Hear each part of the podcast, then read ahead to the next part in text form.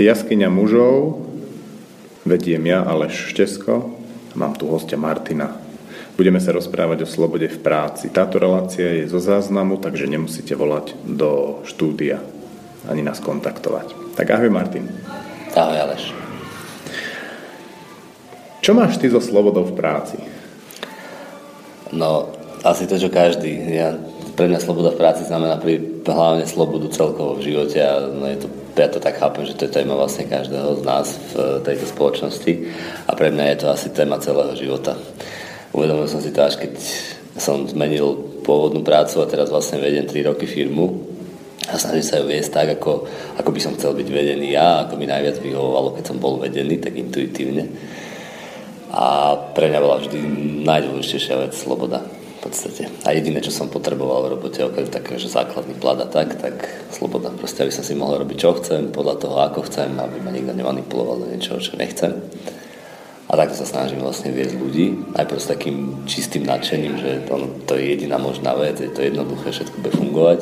Teraz už som tak viacej pri zemi, lebo nie sú všetci ľudia, nie sme všetci rovnakí. Takže momentálne je sloboda v práci pre mňa hlavná téma, ale po troch rokoch roboty sa to dostalo do takého štádia, že už o tom ani menej hovorím, lebo, lebo t- už som strátil také tie ilúzie, som viacej niekde v strede medzi tým extrémom, že všetky povedať, čo majú robiť a ako a manažovať ich a motivovať ich a medzi tým, že choď a rob, čo chceš, lebo ani jedno, ani druhé mi ne, nejako nefunguje. Takže teraz sa to tak nejak od tých rán odrazím do stredu, že čo vlastne je ten stred, ktorý bude vyhovovať tej komunite ľudí, v ktorej som. A to môže byť hodne zaujímavé, pretože keď sa povie sloboda v práci, tak to znie tak hodne uletene. Ja som veľký fanúšik toho hnutia, už asi 3 roky ho pozorujem a aktívne tiež vo, vo svojej škole realizujem niektoré myšlienky. A je veľmi zaujímavé, ako vlastne ty, keď už si uzemnený, budeš e, tú celú vec hodnotiť, alebo ako budeš e, do toho vstupovať, lebo to môže byť inšpirujúce pre mnohých, nielen šéfov firiem, ale aj e, otcov v rodinách, mm. ako zavádzať tie princípy. Pre mňa celkovo je vzrušujúce historicky, ako sa to udialo že kedysi dávno sme hodne pracovali s otrokmi a s nevoľníkmi, potom skrz to, že sme zistili, že je to neekonomické, tak sme rozpustili otroctvo a začali sme budovať kapitalizmus, ktorý bol ale ešte prísnejší ako to otroctvo. No a keď sme už naplnili tie limitné možnosti zamestnancov v systéme kapitalizmu, tak prišla ďalšie riešenie ako ďalší krok, sloboda v práci, ktorá umožní ľuďom ešte viac vlastne zo seba vydať. Hm. Takže poďme sa na, o tom baviť. Ako si sa ty prvýkrát stretol s nejakou tou ideou toho, že ten tvrdý manažerský prístup, to znamená nejaké, nejaké výkonnostné limity, osobné ohodnotenie, že to má svoje obmedzenia? Uh, ja by som nepovedal, že som sa stretol vlastne s niečím takým dramatickým. Ja som, sa skôr, ja som si skôr prežil takú zmenu, nie úplne uvedomenie, že začal som robiť vo firme, ktorej som robil predtým kozmetickej, kde sme boli traja, štyria ľudia, kde šéf fungoval skôr ako, taký, ako taká istota Mm, vedel som, že pre ňo robím, a, ale nebolo to vôbec o, o manažovaní, o kaučovaní, o ničom, o menení mňa. Ale bol som vypustený do terénu a išiel som niečo robiť. Chvíľu som sa motal, 3 roka som nevedel, čo sa po mne chce. Aj som sa tak pýtal, že čo robím zle, lebo som nemal výsledky na začiatku a tak. A potom, ale bez toho, aby som si to uvedomoval, zrazu, keď som sa dozvedel, že vlastne sa ani nevie, čo sa po mne chce, nebolo to vypovedané, ale tak som to cítil, tak som si začal robiť veci podľa seba. Ale znova to nebolo vypovedané, že tak teraz som sa rozhodol a budem to robiť podľa seba, len to začal, sa to začalo diať až teraz spätne. A im nikomu nevadilo, že 3 roka si nemal výsledky? Ha, vadilo, ale ne, nebolo to ten šéf vlastne, ktorý nám vtedy šéfoval, tak on to tak celé intuitívne robil, že nebol to ten typ, ktorý by proste po mne... On vedel, že robím svoju robotu, videl ma ju dorobiť asi dvakrát v živote a videl, podľa neho som to asi robil dobre. Neviem to celkom, to by bola skôr otázka na ňo. Čiže on bol tiež sloboda v práci, hnutie pozitívne. V podstate áno, len to Aha. nebolo vedomé a bolo to také, že keď sa darilo, tak sa darilo a keď nie, tak nie. A nikto, v tomto prípade to bol jeden človek, ktorý manažoval troch mňa a ešte ďalších dvoch a manažoval nás tak, že nám proste raz za mesiac a pol urobil nejakú prezentáciu o novom produkte, dal nám materiál a poslal nás do terénu, povedal nám, že treba robiť, ja neviem, 8 návštev v lekárne a na, v ambulanciách denne, čo máme asi rozprávať podľa toho letáku. A tú kostru ja som vlastne dodržiaval, Ale zistil som, že to napríklad nefunguje a pýtal som sa, že čo robím zle, čo by som mal robiť lepšie, ale odpoveď som nedostal. Tak som si začal vymýšľať spôsob a viacej to chytať do svojich rúk. Ale mm. nebolo to uvedomelé. Bolo to také, že začal som si sledovať čísla, začal som sa o tých číslach rozprávať s klientami, že toto asi by som chcel. Začal som sa pýtať, prečo robia toto, prečo nerobia toto. Ako ti vlastne došlo, čo ten šéf robí, ako tú firmu riadi? To mi nedošlo nikdy až potom... A nebol si frustrovaný na začiatku? Vôbec, máš šéfa, vôbec, vôbec ti nepomáha, vôbec. nevieš, čo máš robiť? Ja mám totiž, a to je ten dôvod, kvôli čomu sa pomaličky aj sme padli na hubu v to súčasne s tou slobodou, lebo ja to mám takto nastavené, že ja nepotrebujem nič, len do, teraz som to zistil len dôveru a, a možnosti a slobodu. A teraz spätne už to beriem tak, že aj nejaké základné hranice, lebo tie hranice tam boli, aj keď nebolo povedať, že to nesmieš, toto smieš, ale proste hranica vždy bol zdravý rozum. Že sám som sa rozhodol, že mm. sem peniaze nedám, alebo že keď ich chcem, tak som si ich musel toho šéfa vypýtať, že počúvaj, toto chcem urobiť, verím tomu, daj mi 5 litrov, vtedy to boli ešte slovenské koruny. A on povedal, že dobre, tak som to urobil. A, no. a tak. Pripomína mi to príhodu, ktorú som počul nedávno od jedného zamestnanca z Google, že prišiel za šéfom tiež nový zamestnanec, že čo mám robiť a šéf sa ho pýta, a odkiaľ to mám ja vedieť, čo ty máš robiť? Ty si sem prišiel, chceš niečo robiť, tak to rob. No, tak zhruba to bolo to isté, ale nebolo to úplne tak, lebo nebolo mi povedané, že je to na tebe, že proste musíš vymyslieť a tak, ale bol mi daný základný rámec a mal som kľud na robotu. Tak dobre, ako si, ako si to začal robiť vo svojej firme, alebo čo si začal robiť? No to nie je moja firma, som stále zamestnanec, ale už tu mám vlastne svoj tým a dostal som svoju vlastnú úlohu. Vybral som si ju sám, vybral som si značku, s ktorou chcem robiť na našom trhu, čo nebolo vôbec rozhodnutie centrály, my sme francúzska firma. Sme drahá kozmetika, ktorú, ktorú predávame v lekárniach a salónoch a ja som si to celé vlastne zobral za svoje, vybral som si to, odišiel som od predchádzajúceho šéfa, lebo mi lezol na nervy, už som tam nechcel proste robiť a dostal som ponuku, že tak teda môžem robiť s touto značkou, ktorá je taký drahší level. A, a celé som si to v podstate zobral za svoje a začal som to robiť tak, že mal som pol roka doma voľno a tedy som nejako natrafil na slobodu v práci na Tomáša Heizlera na celé to hnutie. Bol som na slobode naživo na konferencii v Trnave a veľmi ma to zaujalo, lebo som si postupne začal uvedomovať, že vlastne ja takto fungujem, že to je to, čo mi vyhovuje. A že všetky tie uh, veci, ktoré v korporátnom svete fungujú, súťaž a to, že sme ťahaní, tlačení nejakým niečím, neviem, narastom alebo tým, čo po nás chce. Tak, čo ťa na Tomášovi Heizlerovi inšpirovalo? Ani na, na ňom nič, skôr tá myšlienka tej slobody v práci. Že ja som rýchlo uveril tomu, že fakt máme ako, ako ľudia dve potreby. Potrebu slobody a realizácie. Že to je ten základ, čo je vlastne pod všetkým tým, že potrebujeme, ja neviem, plát, status, titul, čo. Ja som z pedagogickej rodiny, ktorá, je, ako, ktorá bola celá založená na týchto tituloch a, a na trest a no, také proste, pre mňa je to virtuálny svet. Ja, keď som aj som chvíľu robil doktorantúru, tak som učil na škole a celé mi to nevyhovovalo, lebo tam sa každý vlastne na niečo hrá. To si tak spätne uvedomujem. Pre ten korporát bol pre mňa, alebo teda, to, to nebol korporát, ten biznis bol pre mňa realita, lebo čo som urobil, bolo vidieť. Keď som urobil dobrú robotu, tak e, klienti boli spokojní, ale aj to som pol roka, tri roka hľadal, aby som im bol užitočný. Proste nejako, aby to nebolo, že oni robia pre mňa a mne robia obrad, mm. ale aby som proste im bol užitočný. Ono to tak sedí, že keď si vezmeš, ako niekedy manažery natvrdo nastavujú virtuálne podmienky zamestnancom v nejakom reálnom svete, tak to tak je, že nejak umelo nastavujú kritéria, umelo potom sa dávajú odmeny k ním nejakým spôsobom a to toho no. zamestnanca motivovať. No a ja som si vlastne týmto prešiel, lebo dva roky som robil sám, začal som si, ako ten druhý rok som si začal vymýšľať vlastné veci, začalo to fungovať. Uh, aj firma sme sa rozbehli, odbrzdili a rozbehli, tak som dostal, a bol som poprosený o pomoc od šéfa, či nezoberiem Československo, vtedy na funkcii sales managera, tak som to zobral a ja som vtedy tou robotou žil, mňa to celé bavilo, dostal som nových kolegov a veľmi sme sa ako firma rozbehli. Akurát som prvýkrát bol konfrontovaný s tým, že ten systém, ktorý som mal ja vymyslený, ktorý som robil ja, bol veľmi úspešný, ale potom som sa podozvedel od tých kolegov, že vieme, že on to robí dobre, máme ho radi, ale nechceme to robiť takto. To bol taký prvý kontakt, prvé sklamanie pre mňa, keď som sa dozvedel tak pri vínku na mítingu, že OK, ale ja to tak robiť nechcem.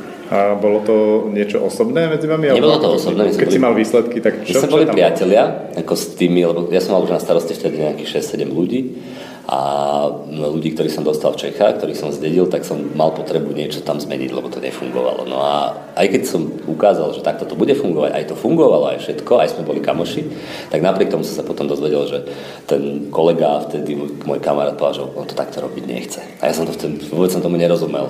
Nechápal som, jak je to možné, veď logicky 1 plus 1 sú 2, budeš úspešný, budeš mať bonusy, bude všetko fungovať, prečo to nechceš robiť? A teraz sa mi to vrátilo vlastne, keď som začal robiť už túto ako pre seba šéfovať svojim vlastným ľuďom, ktorých som si vybral. A práve to ma zaujalo vlastne na tej slobode v práci, že každý z nás potrebuje ten spôsob svoj vlastný. Podľa svojej vlastnej osobnosti, podľa svojich vlastností, podľa toho, čo, čo rád robí. A ja som chcel dať veľmi tú možnosť ľuďom robiť to, čo radi robia, lebo keď budú robiť to, čo radi robia, bude ich to baviť, tak tie výsledky budú taký ten bonus, o ktorý netreba bojovať, ktorý proste príde. A mňa toto ma inšpirovalo, ako tá myšlienka, že keď si každý dokáže, alebo proste, že každý má tú potrebu mať slobodu sa rozhodnúť a robiť to, čo ho baví a realizovať sa, ovplyvniť nejakú firmu, byť užitočný. Takže mňa skôr zaujala tá myšlienka, no a ja keď sa do niečoho pustím, tak vždy väčšinou sú to extrémy, že vpravo alebo vľavo. Tak, tak poďme, sa... poďme tam nájsť nejaké tie konkrétne oporné body. Aj keď zaujal ma tá vec, ty si uvedomuješ, ako veľmi môže byť frustrujúce pre niektorých ľudí zažiť, že máš slobodu, nalož s ňou ako chceš a je vlastne tie výsledky môžeš podávať akýmkoľvek spôsobom. Máš tu priamu skúsenosť toho, ako sú niektorí ľudia z toho vydesení? Áno.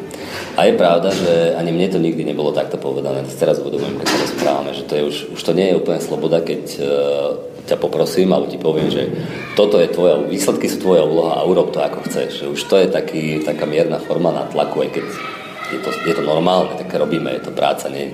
Často ja používam prirovnanie s, so športom, že keď si ideme nedelu zahrať futbal, tak je jedno proste E, jak to dopadne, ale aj tam, keď sme kamoši hráme ten futbal, tak proste si nedovolím to odflaknúť, pretože ten druhý prehrá proste, tak to je to isté aj v tej firme. No, čiže ľudia sú frustrovaní z toho, že to, na tú slobodu nie sú zvyknutí. My sme teraz z môjho pohľadu 30 rokov tlačení do toho, že za nás je rozhodované, rodičia za nás rozhodnú. Do 18 sa ma nikto nepýtal, čo chcem robiť, kam chcem ísť študovať. 18 sa ma opýtali, kam chcem ísť na vysokú školu. No, ono som vedel pochopiteľne, kam chcem ísť. Rozhodovacie schopnosti Po 18 rokoch, nula. A ešte, keď sa rozhodneš, tak ešte ti to niekto vyhovára. Všetci poviem, chcel by som išiel študovať medicínu. A no, nešiel si? Nie, nešiel som. Čo si študoval? Telesnú biológiu. Fajne, mm. telocvikár. Mm telocvikár a sloboda v práci, to je pekné. Lebo v telesnej cítim, tam je najväčší tlak ešte toho takého až, až vojenského mm, nástupy a všelijaké mm. výsledky, výkony a tak. Áno, že som si nikdy neuvedomoval. Ale my sme mali dobrého telocvikára na, na učilišti. On popíjal a nechal nás hrávať voľný basketbal celý čas. My sme si to robili, ja som si pre seba objavil basketbal so spolužiakmi. Mm. A mne z toho vyšlo, že alkoholici telocvikári sú dobrí učitelia. Tak ešte mám čo robiť. som sa k tomu dopracoval. Nepiješ, hej? Nie, no normálne pijem, normálne. tak ako priemerný Slovak. no, takže tak, to, je, to bola taká skúsenosť, že proste nie sme zvyknutí sa rozhodovať. Nie je to nie aj frustrujúce, alebo spôsobuje to ľuďom strach. A prvý pol rok, 4 roka som len bojoval s tým, že sa ma furt niekto pýtal, čo, má, čo mám robiť ja mám vedieť, čo ty máš robiť.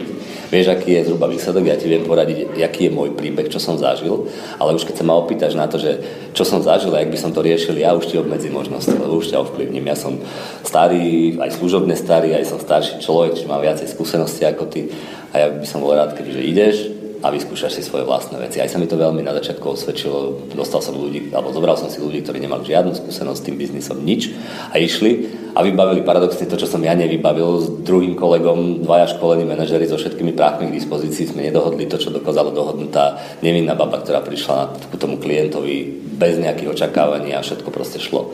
Takže mi sa to veľmi osvedčilo. Aj to je niečo, čomu verím stále, že tá sloboda, tá možnosť robiť čokoľvek je proste pre ľudí tá základná potreba. Takže preto v tom pokračujem ďalej, ale akože kontinuálne 3 roky dostávam na papulu z každej strany, že to tak nemôže byť a ľudia nevedia, čo majú robiť a je to bordel a, a tak ďalej. A niektoré veci musím priznať, že sú objektívne tak, niektoré, o niektorých si nemyslím, že je to pravda, ale proste už nie som taký ten romantik, že sloboda, že dostať, dám hoci komu toto a bude to fungovať univerzálne. Nie. Každý z tých ľudí, ktorých mám, potrebuje niečo iné. Vedel by si trošku opísať ten potenciál alebo e, ľudí, ktorí majú schopnosť vlastne, keď dostanú tú slobodu, ju naozaj zužitkovať, ako tá spomínaná devčina, ktorá príde a v tej slobode si nájde to svoje. a viem, že sú potom ľudia, ktorí keď tú slobodu dostanú, tak padnú na hubu. Mm. Vieš to nejak tak opísať, ako si to ty všímaš u svojich no, zamestnancov? Sú tam, pre mňa to sú dve kategórie ľudí. Našťastie ja mám, ja mám uh, v súčasnosti len tú, tú lepšiu kategóriu. Tá horšia v je tá, ktorá je ja to poviem po svojom viacej do drbana, ktorá tú slobodu zneužije. Ktoré keď povie, že sloboda, jo, budem si môcť robiť, čo chcem, nemusím chodiť do roboty, môžem zarábať peniaze, môžem, ja neviem, nejakým spôsobom udrbať firmu, lebo ma nikto nekontroluje. A túto skúsenosť zatiaľ nemám ja vo firme. Mám len tú skúsenosť, že ľudia veľmi chcú, dokonca veľa robia, robia aj 12 hodín denne, sú unavení a, a proste vystresovaní z tej práce, ale nie sú vystresovaní z toho, že by som ja po nich niečo chcel, alebo kolega, ale že sami po sebe toľko chcú, že sa proste dostanú do také slučky, do tej únavy, stresu, sami proste. Čím to je, že tebe nechodia do firmy práve tí, ktorí tú slobodu nevedia používať? Ono, bude by to tak bolo, ako hovoríš. Mám ľudí, ktorí si nevedia so slobodou úplne rady, ale nemám tých, ktorí ju zneužívajú. Mm-hmm. Paradoxne mal som, mám jedného kolegu, s ktorým sa teraz lúčime, ktorý to tak nevedome, nie úplne, že by to zneužíval, ale nerobil. Zistil som, že som si dobral človeka, ktorému sa nechce robiť. Občas mu ušlo. Nie, nemu sa nechcelo robiť. On tú robotu nemal rád. Tak, to je také, to ani není obvinenie, že by klamal, ale my sme, my sme boli kamaráti, kolegovia z minulosti a obidva sme boli nadšení, že budeme spolu znova robiť No a on chcel zmeniť systém práce, ja som bol nadšený, že mu tú možnosť dám. Išiel dole s platom, aby mohol vlastne robiť pre mňa, aby mohol zmeniť systém práce. No ale zistilo sa po roku a pol, že im sa vôbec nechce robiť, že nemá rád klientov, nemá rád prácu. A to je proste energia, ktorá okamžite ovplyvní a ťahá nás dolu. Takže... To som zistil aj ja v škole, že ako náhle človek nemá vášeň pre to, čo robí, to tak ani deti za ním nelezú, aj to nejde. Presne, takže toto isté sa deje, len klienti za ním neliezli. A Takže ja mám skôr tú skúsenosť, že ľudia si nevedia rady s tým, že čo majú robiť, že sú sami so sebou taký stres, či robia správne. Keď nemajú hodnotenie, že ich nikto nehodnotí, že toto si urobil dobre, toto si urobil zle. Čiže ty nehodnotíš? No, to je zase ten, čo som si prešiel tú, tú dráhu, lebo na začiatku napríklad aj táto dáma mi každú chvíľu volala, že toto som urobila, urobila som dobre, keď bolo niečo zlé, tak som si taký, si bol taký otec vlastne. Áno, a ja som sa furt snažil, že sa ma nepýta, že ja dobre, ja ťa pochválim, ak to potrebuješ, ale vieš, čo si o tom myslím, proste, že ty sama vieš, či, či si urobila dobre, či máš dobrý pocit. A ak áno, nech je to, nech je to proste tvoj nápad a tvoje všetko dobré, čo s tým je. A keď je to chyba, tak chvála Bohu za tú chybu sa poučíš proste a budeš na vlastnej chybe sa poučíš. Keď ti ja poviem, čo máš urobiť, no tak dobre, chyba bude moja, čiže ty sa zbavíš odpovednosti, ale aj úspech bude môj. A to proste dlhodobo nefunguje, to som zažil predtým. Ja som robil 6-7 rokov veľmi úspešný biznis, ale v podstate celý ja, za celý tým. A nevyužil som potenciál tých ľudí, až na malé výnimky, práve kvôli tomu, že som to celé bral na seba, že ma to príliš bavilo a príliš som to riadil tak preto sloboda v práci, lebo ja som šiel do opačného extrému, že pomaly som telefón nebral a dajte mi pokoj, nepýtajte sa ma. A bol to veľký boj a je to ono. Proste teraz sa skôr orientujem na to, čo najviac porozumiem tým ľuďom. Tak, aby som ich neblokoval, a zároveň im nebral im slobodu, ani tak nejak nevedome, že pozitívnym vzorom, aby sa snažili ma kopírovať, lebo to sa mi deje. Ale proste, aby som im aj dal to, čo potrebujú na tej ceste k slobode, lebo na to nie sú proste pripravení. Takže moja žena z obľúbovo hovorí, že ty si myslíš, že si kopie teba, ale on to tak není. Takže a, a ten typ ľudí je rôzny. Ja verím veľmi na, na zrkadlenie a na tieto veci, že vlastne celý ten tým je vyskladaný z mojich vlastností, ktoré nechcem mať. Všetko to, čo mi vadí na každom z nich, tak každú tú jednu vlastnosť niekde vo vnútri mám a vadí mi na mňa, nemám ju prijatú, alebo akokoľvek to nazveš, týmto veciam rozumieš. Takže Teraz, teraz nastala fáza, kedy sa mi obmenia tým. Jedna dáma odchádza do iného biznisu, ďalšia je tehotná a tento kolega odchádza. Čiže v podstate tretina týmu sa mení. Ja sa teším z toho, lebo sa mi zdá, že sa tým pádom niečo zmenilo u mňa. A prídu iní ľudia, ktorí budú predstavovať zase niečo iné, nejakú inú časť mňa ako šéfa. Si zvedavý, čo ti nazrkadlia. No, že čo príde a samozrejme, že je to riadené z tej takej racionálnej stránky, že aké má potreby firma, že kto by mal prísť a všetci cítime, že potrebujeme energických ľudí a profesionálov, seniornejších ľudí. No, že, že starcov? Nie starcov, ale 35 a... Proste... Čím to je? Ako, ako vznikne potreba mať 35 a viac človeka v firme? Vznikne to tak, že na tom ten začiatku sme potrebovali, alebo hlavne na Slovensku ten biznis neexistoval. My sme tu neexistovali ako firma Nemali sme žiadny kozmetický salón ako partnera, neboli sme žiadne lekárne a potrebovali sme vlastne veľa energie a takej, teraz to spätne tak hodnotím, takého entuziasmu bez nejakej profesionality, že neriadenú strelu. A mal som takých, aj mám takú, tak, presne, že zobral som 25-ročnú babu, ktorá vôbec nič nevedela, ale urobila tú v podstate ona ťaha firmu z najväčšieho podielu, ona ťaha firmu posledné dva roky.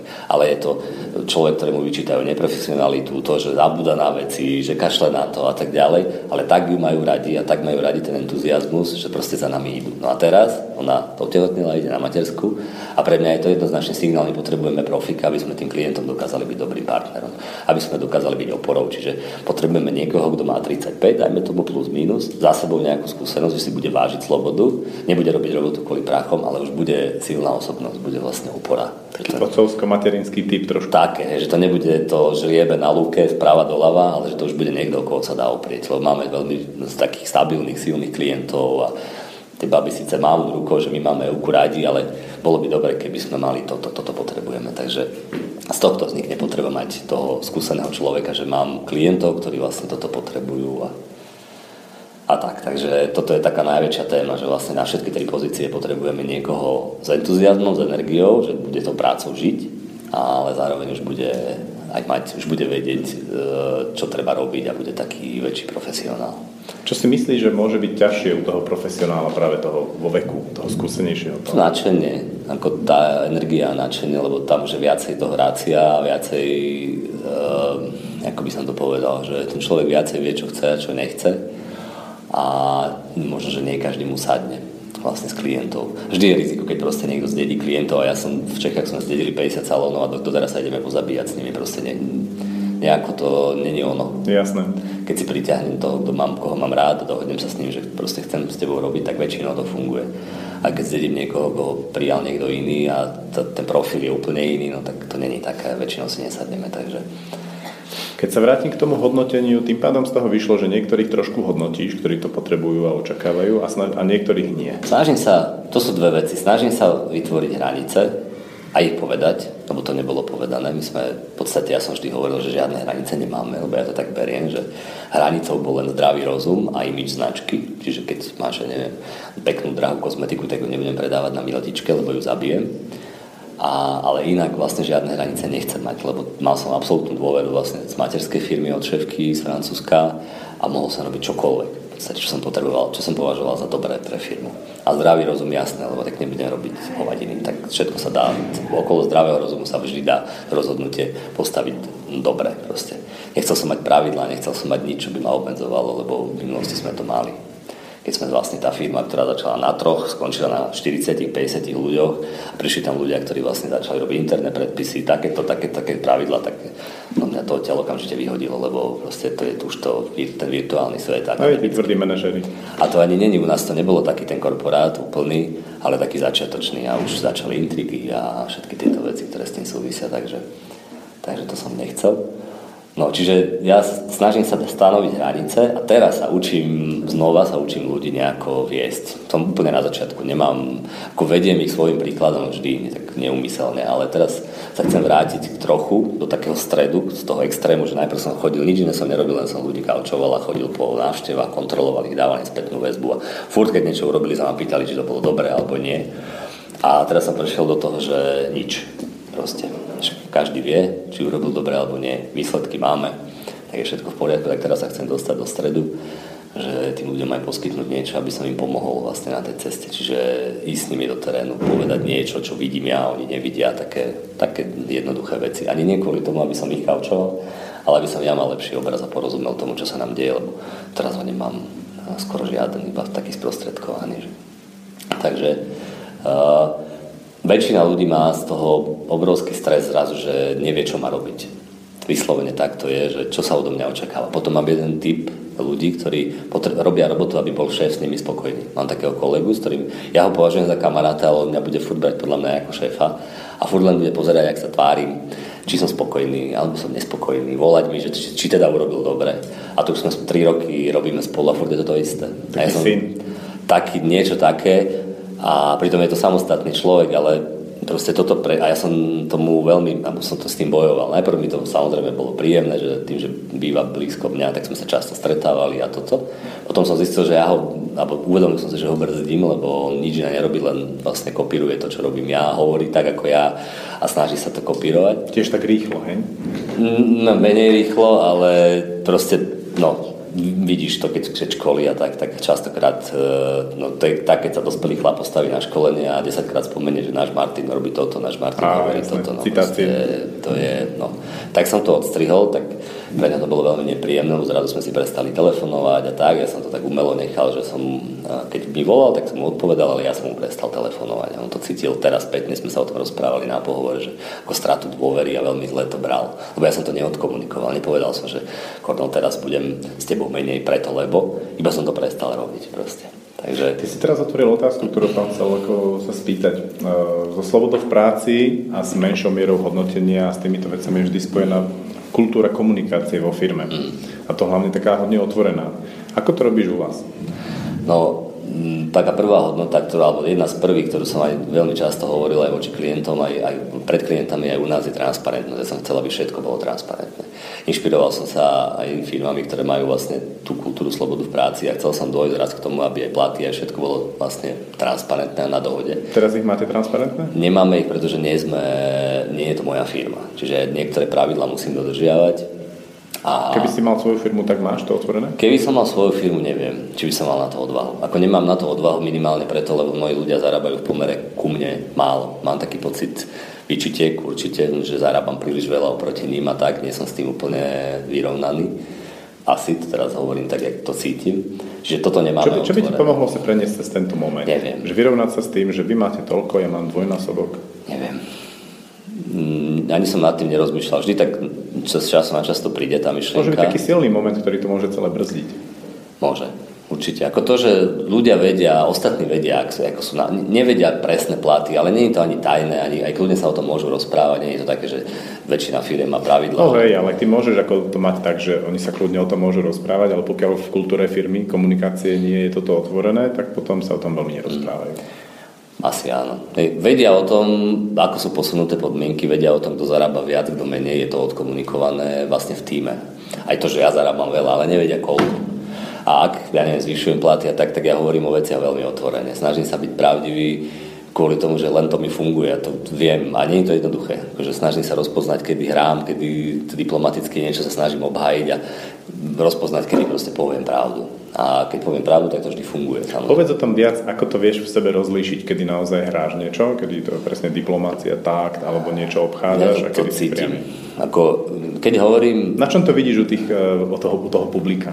U publika to, že na to počujú proste, že tá energia, nálada je úplne iná, keď je pravda, aj keď je príjemná a keď je to manipulácia akákoľvek, že sa snažím nájsť pekné slova, nepovedať, naznačovať, tak tá, to nefunguje tá debata. Aj môj, ani nie to, ale to sa to je vo forme energie, ktorú tak nejak cítim ja aj, aj v sebe. Ja už na sebe rozpoznám, že keď hovorím pravdu a keď hovorím veci, ktoré sú ako keby ktoré v tej chvíli mám hovoriť, tak ja mám na celo trpezlivom riavke, ja to mám okamžite nastavené tak. Keď, keď nie, sa necítim komfortne a, a proste niečo nie je úplne OK, tak sa začne potiť napríklad. A vidím to, uh, publikum na to reaguje. Nie na to reaguje, ale je to proste cítiť. Keď vytvorím porozumenie, tak to je hneď cítiť v tej debate, tej kdekoľvek. A keď nie, tak to ja hneď už zistím hneď. Ale tiež to trvalo, tiež to je posledný pol rok, kedy som si to uvedomil. Tiež to šlo také uvedomenie, že som sedel v aute po mítingu a rozprával som sa s jedným kolegom, ktorý je môj osobný kamarát a zrazu sme tak nadšene o tom hovorili a, a tvrdo a potom sa tak sa zamyslel, ak sme stichli, že a prečo ja takto nehovorím vlastne pred ľuďmi na mítingu to vášňou. tam hrám, že prvej, niekto mi niečo hovorí a v prvej sekunde viem, že je to hovadina, ale nechám ho dohovoriť ďalšiu pol hodinu, trápim sa z úcty k nemu v úvodzovkách, ale namiesto, aby som povedal stop, toto treba zmeniť proste. Čiže... Toto som sa ja učil v týchto reláciách. Minule som si uvedomil, že už ich je 40 mm. a že v tých prvých som tak ako hodne nechával mm. tých, uh, tých, tých hostí rozprávať. Mm. No. Nechceš si urobiť svoju reláciu? Tam sa to dobre naučiť. Áno, je to dobrý tip. Ďakujem. Nie, lebo to je môj príbeh a je to... Do... No ale zase relácia o slobody v práce, to má ako veľkú perspektívu. Jednak je to ako taká dôležitá súčasť toho celého svetového hnutia zmien, ku ktorým spejeme nevyhnutne, ktorý má treba samozrejme pomôcť sa narodiť. Mm. Vieš, pozývať si tam rôznych ľudí z biznisu. A. Otvárať ich. No. Dobrý tip. rozmýšľam, že ako od toho prvého momentu, od tej prvej konferencii ja o tom veľmi rád rozprávam. Aj teraz tie skúsenosti, teraz idem vlastne na taký program, ktorý sa volá RILA pre nejakých uh, top študentov vybraných a v Čechách tam idem presne o tomto, že sloboda v korporácii pre nich je zaujímavá tá téma. Na to teším, že o tom môžem rozprávať. Rozdiel je v tom, že na začiatku som rozprával tak, taký revolucionársky, agresívne, že všetci to musia tak mať a že vlastne to nič iné neexistuje. Teraz už mám tú skúsenosť, že čo funguje a čo nie a už mám oveľa väčšiu pokoru a rešpekt pred tým. A, a som teraz v takom procese hľadania podľa mňa toho stredu. A, a ešte to... Myslíš, že nájdeš niekedy nejaký stred? Neviem Akože bude to lepšie, lebo je to lepšie. Vždy na sebe. Ale to je ani väčšinou fakt tá firma zrkadlí to, jak, jak to cítim ja a, a jak, jak si ja sa cítim. Aj keď som na meetingu, tak to veľmi ovplyvňuje to, aký ten meeting má atmosféru, je, aké ja som, akom ja som pokoji a porozumení s tým, čo chcem robiť a s ľuďmi a tak. Takže určite sa tomu budem približovať, ale či sa nájde nejaký ideál, Máš v tej firme niekoho, kto ti tak zrkadlí tú komunikáciu priamo? Že keď uh, dlho rozprávaš alebo obchádza, že ti to dá najavo, že je drzí? Uh, ani nie tak, ale mám vo firme učiteľa, niekoho, kto proste s ktorým sa mi veľmi ťažko komunikuje. A keby som nebol, nebol takto nastavený, ako som, tak už dávno by som sa s tým človekom rozišiel, lebo mi to, brzdí ma to a je to taká energia, ktorá mi nevyhovuje. Ako to robí? Čo na teba skúša? Čo ti Brzdením všetkých vecí, ktoré ja s nadšením začnem hovoriť, robiť. A... Všetko neguje, hej? V podstate áno, lebo všetko je manipulácia, nie je to prirodzené a nemá to tak byť. Vždy, keď sa snažím niečo zmeniť na, na jej práci, tak to je okamžite obrana. My to máme celé tak, už to máme aj vypovedané, že si sadneme takto oproti sebe, tak ten, ten rozhovor je útok a obrana. Vždy. Aj keby sa budem rozprávať o dnešnom obede, furt je to útok a obrana. Prečo si ho tam držíš? Presne kvôli tomu, že sa mi zdá, že keď toto dám, v že to pochopím, že sa posuniem ďalej, tak mi to pomôže proste. Že Uh, mi to pomôže nájsť vlastne, teraz to poviem tak, ako teraz mi to došlo, že taký svoj vlastný stred, že kto som ja, lebo tam, keď idem manipuláciou, tak sa nikam nedostanem. Keď idem niečím negatívnym, že chcem tlakom toho človeka zmeniť, že mu chcem dokázať, že nerobí dobre, tak sa nikam nedostanem. Že jedine, kedy sa nikam dostanem, je keď idem v plnom rešpekte k tomu, ako to, to tá dáma má, hoci sú to podľa mňa úplne hovadiny. Musím proste ani nie, že musíme, to už není, teraz je to v štádiu, už keď to ani neriešime racionálne. Mal som také, že však manažer tak, a teraz skúsim tak, a teraz skúsim tak. Vôbec nič, nič racionálne funguje. Teraz proste len tak idem, že zavolám a poradím sa, a snažím sa veci, ktoré fungovali v minulosti, vrátiť nazad. Snažím sa nájsť to ocenenie pre tú dámu, aj keď veľa vecí, veľa vecami nesúhlasím, ale veľa vecí. Je to človek, ktorý je šikovný. Keby nebol dobrý, keby nebola dobrá, tak už tam dávno není. Ale proste to, čo je, miluje firmu, značku, poznajú, veľmi dobre pôsobí na klientov a tak.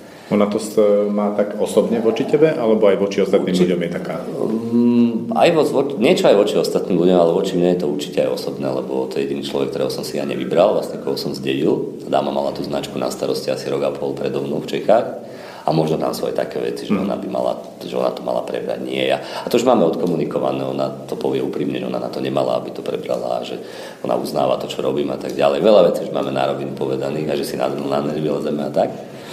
Že veľmi sa ten vzťah posúva, ale niekedy je to na hrane, že potrebujeme toto nejde do rytia, mám pokoj. No. no, no, tak ako to opisuješ, to znie ako taká pubertiečka so svojím mocom, vieš, v tých rolách, ako to je nastavené. Všeli, čo som si ochotný robiť otca pubertiačka? Všeli, čo som už o tom počul, skôr je to opačne. Ona energeticky je jak moja mama. Že skôr je to opačne. Skôr ja som tam ten syn, mám tú výhodu hierarchickú, že sa aj môžem akoby zbaviť. Takže tak, ako je to náročná cesta pre mňa, ale keď si sa pýtal na to zrkadlo, tak ona je takým naj, najťažším, lebo ona je aj vypovedanie má rada dôležitosť, má rada, keď ju všetci obdivujú a tak a to sú všetko vlastnosti, ktoré máme ja ale nejako inak a lepšie ich možno maskujem. Ale veľa vlastností som našiel, vlastne keď som sa nad tým zamýšľal, že prečo mi to tak vadí, tak veľa vlastností som našiel svojich. Takže aj ja, keby, keby so mnou robil šéf to, čo ja sa snažím robiť s ňou, tak asi by som sa bránil. Jediné, čo mi veľmi nevyhovuje a na čom to stojí a padá, sú výsledky. Proste, že toto u mňa, cez, cez toto nejde vlak, že proste keď robím nejakú aktivitu, nechcem zmeniť ani jeden milimeter na tej aktivite a tá aktivita nemá výsledky, cez to ja neviem prejsť. Takže Vtedy nastavíš nejaké limity tomu človeku. Teraz sa snažíme, a ako, do, tie limity si nie, že nastaví ona, ale proste teraz sa snažíme, sama si povedala, že bude chcieť riešiť tie výsledky, bude chcieť vidieť čísla svojej aktivity a tak, lebo je školiteľka. kde je ťažko kvantifikovať mm. výsledok, ale dá sa to. Keď školíš novú vec, nový produkt, tak keď to robí človek, keď to robí dobre, alebo keď to urobí dobre, tak si okamžite klienti objednajú a predávajú. Proste, čiže dá sa to zhodnotiť. Tak to je jedna vec, ktorá je taká, ktorú ja považujem za objektívnu, že cez toto vlak nejde. Že môžeme mať osobné akékoľvek problémy, môže byť ona dobrá, ja dobrá, každý v niečom inom, ale keď nie sú výsledky, tak to proste vo mne je vnútorný konflikt, že na čo si platím človeka, ktorý mi bere energiu a ktorý nemá výsledky. Takže... Tak ty máš ako svoju osobnú školiteľku, tak, si to povedal? Tak, tak. Preto tam ešte furt cvičí. Preto tam ešte furt je. Máš skúsenosť s spoluprácou s niekým blízkym, ako napríklad rodinný príslušník, dobrý kamarát a tak ďalej? A ako to funguje? Mám, aj predtým som mal vo firme, ako ja neverím na to, že s kamarátom by sme nemali robiť, lebo ja žijem v tom, že keď sme kamaráti a rozumieme si, tak ten vzťah je tak posunutý, že proste to ne, by to nemalo pokaziť ten vzťah. A predchádzajúcu skúsenosť mám, že mňa nahrádzal na mojej pozícii kamaráda, fungovalo to super, ale on bol taký submisívnejší typ. Teraz mám zase veľmi blízkeho kamaráta vo firme a dlho som sa rozhodoval, skôr som hodil to rozhodnutie nad tým, že či ho vôbec brať alebo nie, lebo som nechcel sa rozhodnúť subjektívne, pretože mám toho človeka rád ja nemal žiadnu skúsenosť, nemal žiaden background z toho nášho, nemá vysokú školu, nemá odborný background, nič. Ale nejako som cítil, že by proste sa hodil k nám a že to, čo robil v minulosti, by som chcel, aby robil u nás. A momentálne je to jeden z najlepších ľudí u nás, takže aj máme veľmi dobrý vzťah, veľmi pomáha v takom reálnom obraze. Vracia ma tam, kde ja som, keď sa veľmi nechám ovplyvniť zvyškom ľudí, tak on ma tak on mi niečo povedal. Nie, nie, že by mi radil, ale on je tak svojský a sám sebou, že si uvedomím, že hop, tak ale tak to je to, čo, prečo som ho bral a prečo je, ja to takisto cítim, takže je pre mňa veľmi dôležitý naopak. A v minulosti som robil vlastne dva roky s svojou manželkou vo firme, aj teraz pre nás školy a tak a vždy sa nám robilo dobre. Sice sa trošku predbiehame, že kto je lepší a tak, tak ne, nevypovedane, ona tvrdí, že nesúťaží, ja tiež tvrdím, že nie, ale podľa mňa to tak aj je, ale veľmi dobre sa nám spolu robí tam je ešte jedna dôležitá vec, ktorú som si uvedomil pri tejto firme, že klienti veľmi cítia, keď sa máme vo firme radi. Proste tá energia robí veľmi veľa. Veľmi. Podľa mňa aj najviac zo všetkého. Že keď mám správne vybraných klientov a trávia s nami čas a vidia súzvuk, že sme kamaráti alebo že sa máme, že sa ľúbime s manželkou, tak to je energia, ktorá sa vlastne prenáša na tých ľudí a cítia sa okamžite dobre a otvoria sa všetkým novým možnostiam, lebo my v podstate nič iné nerobíme, len otvárame možnosti tým partnerom. Takže... Ty si to odprezentoval tak sladko a pozitívne.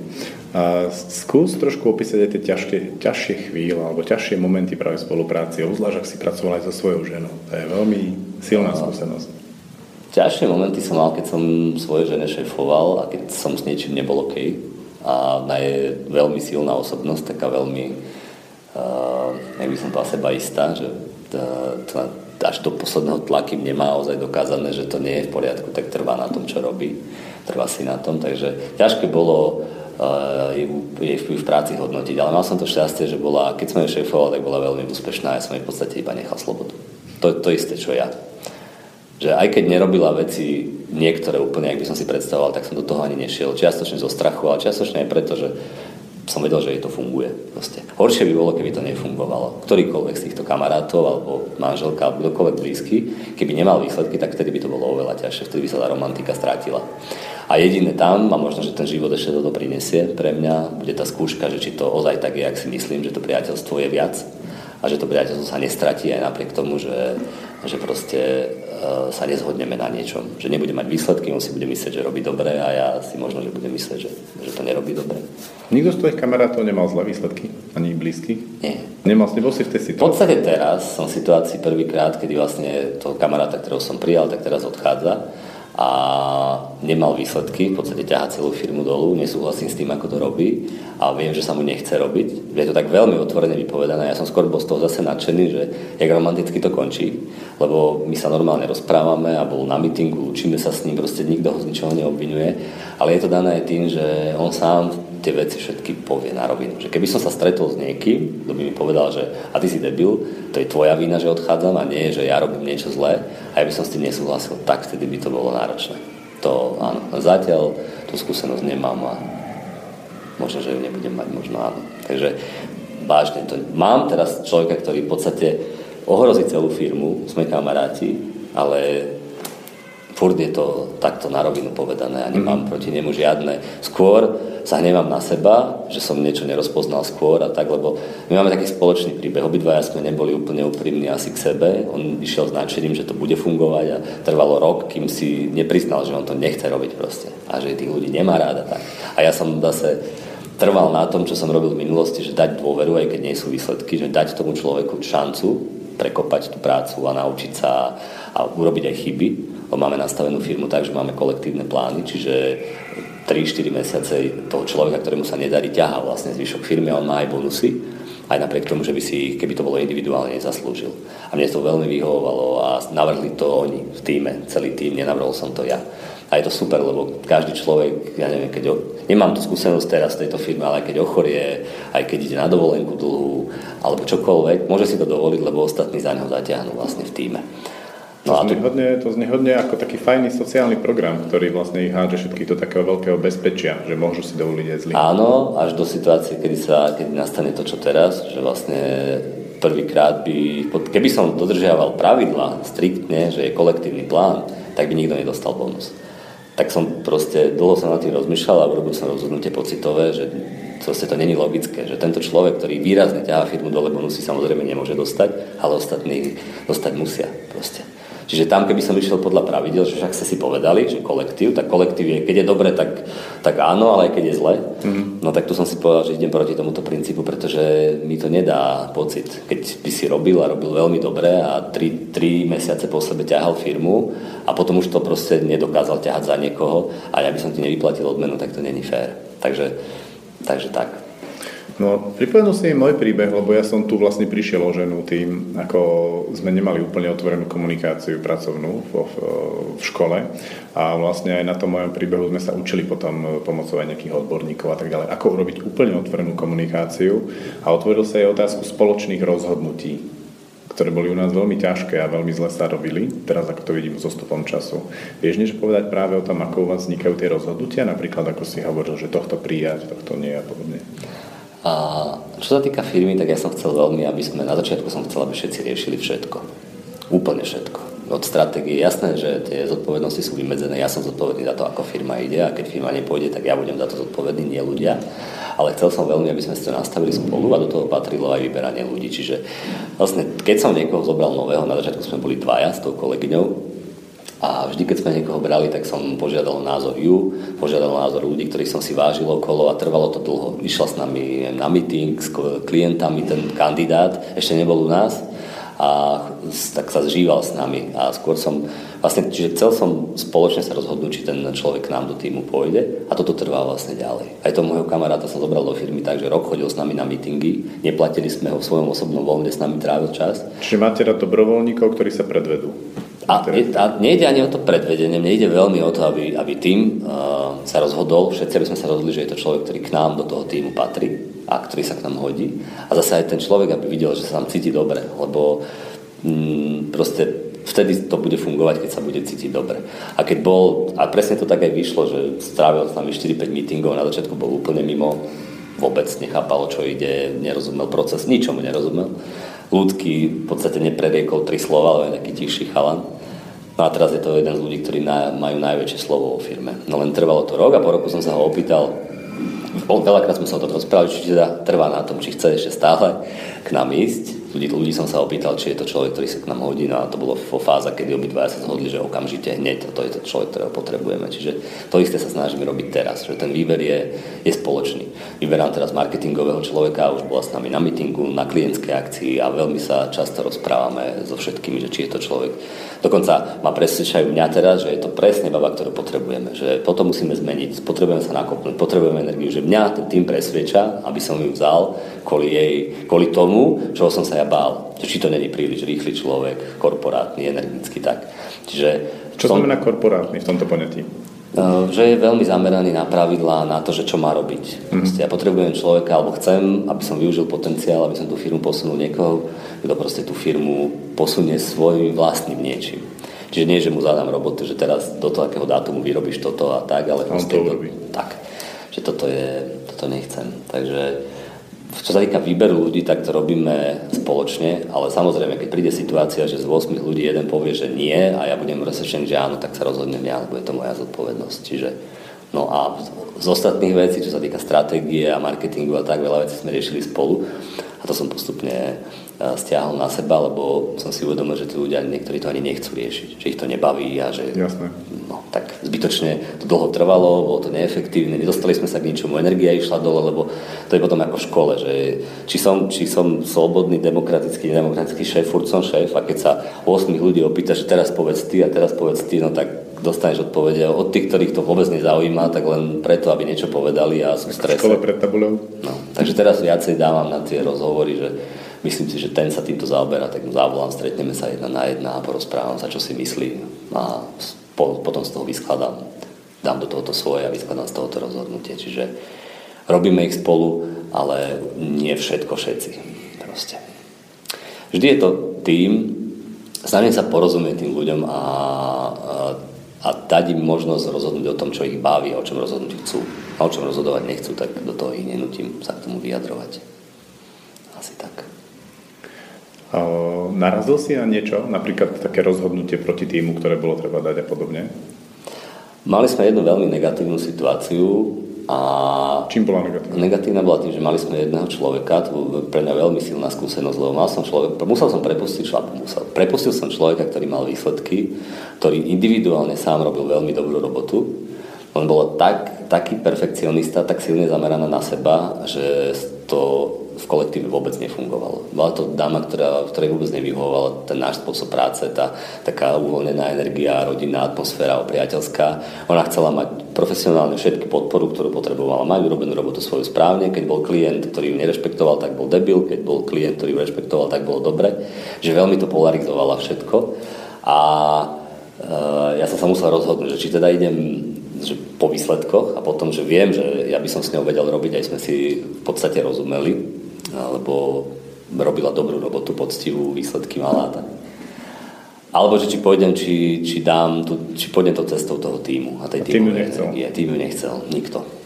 Dokonca jeden vlastne z tých najbližších ľudí s ňou mal veľmi osobnostný problém. Ja som sa pokúšal to cez nejaký mentoring a jak sa to povie, keď si mediátor. mediátor.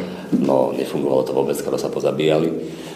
A, ale ako tá vina, alebo tá, ten podiel na tom celom rozchode nebol väčší u nej. Skôr opačne, skôr bol väčší podiel u nás, že my sme neboli profesionálna firma, keď to poviem na firmu. Ona sa necítila dobre, lebo nemala tú podporu, ako mala mať. Čo bolo také negatívne, čo ja nemám rád, že čas klientov proste ju odmietalo. Keď ti volá niekto do firmy, že tuto my už sa nevoďte, tak to som ja nikdy nemal. Ani mi sa to nikdy ako človeku nestávalo, ako keď som robil tú prácu, ktorú robila ona. Takže od toho rozhodnutie bolo ľahšie. Ale, čiže musel som sa rozhodnúť, nakoniec sa rozhodol, že sa rozlúčime, ale doporučil som jej, že keďže je individualista a veľmi si vie naviazať na seba tých klientov, ktorí ju majú radi, tak som ju trochu namotivoval, aby si otvorila vlastný salón a teraz je to náš najlepší klient. Hmm. A otočila sa situácia, keď si predstavíš, že ten, tí kolegovia, ktorí nemajú radi, s ním musia robiť, lebo je to náš najlepší klient. ja sa na tom tak, tak bavím do istej miery, do istej miery nie, lebo ona samozrejme není spokojná, toto nefunguje, tamto nefunguje a dáva to najavo kade tade, čiže je to aj taký môj príbeh, že mňa to sem tam vyhodí mi dekel. Ale zaujímavá vec sa deje, to je tak priamo prenosem až takýto príbeh, že a, a fakt tú prácu voči klientov robí veľmi dobre. Je to možno v Československu jeden z dvoch, troch najlepších ľudí. Takže... Preto vás motivuje si udržať.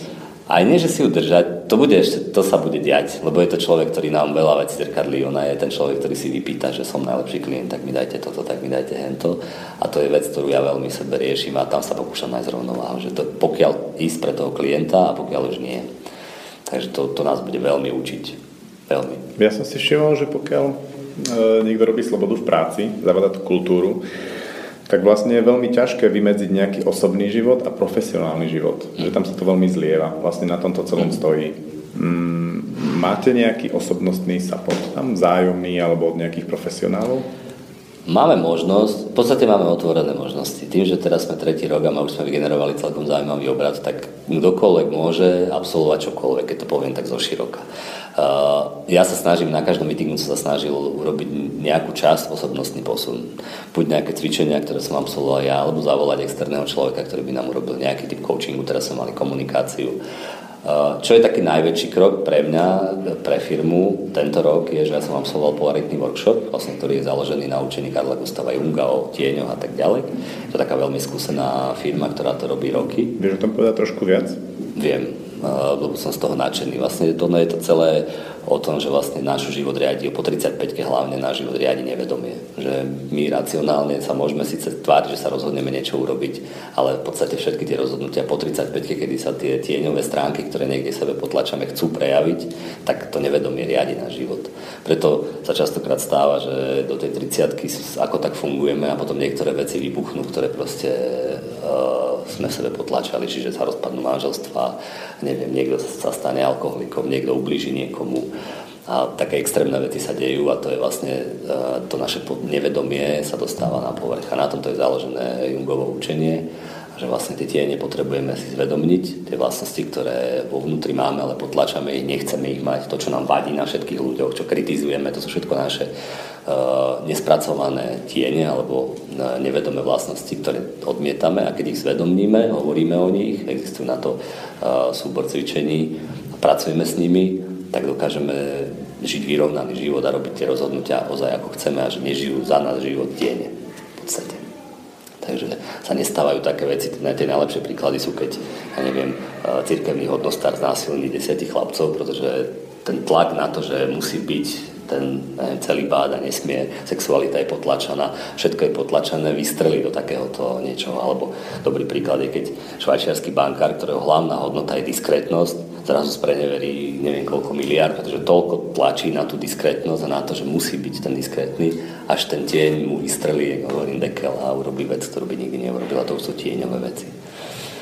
No, keďže ty firmu teraz naplňaš tými seniormi, a tak, takže to sa bude diať. No a ja som dal tú možnosť vlastne toho polaritného workshopu sa zúčastniť všetkým ľuďom, ktorí to chcú. Samozrejme, mm. nie je to povinné, ale prvá polovica, nejakí traja ľudia sa toho zúčastnili, ďalší traja sa toho zúčastnia znova v ďalšom termíne a pre mňa by to malo, im by to malo, mohlo osobnostne pomôcť, otvorilo nejaké nové obzory zase a pomohlo by im to v poznávaní seba a nás firm by to posunulo ďalej, aby sme si viacej rozumeli.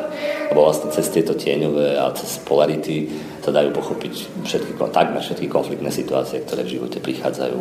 To, že sa ti niečo deje, že ten klient nerobí to, čo chceš, tak e, sa to častokrát dá vysvetliť cez tieto polarity, že vieš tým situáciám viacej rozumieť a sú tam aj nástroje, keď to nerozumieš hneď, tak sa to dá vlastne rozpracovať, aby si zistil, že prečo sa mi táto situácia deje, prečo sa mi opakujú veci potom začne, začnem rozpoznávať viacej tú synchronicitu, keď sa mi nie, keď proste sú nejaké znamenia, ktoré vedú k tomu, že ja neviem, ochoriem, alebo budem mať nejaký úraz, alebo budem mať nejaký konflikt, tak tomu predchádza milión maličkých znamení, ktoré keď tomu nerozumiem, tak nerozpoznám a potom si myslím, že sa náhodou niečo udialo.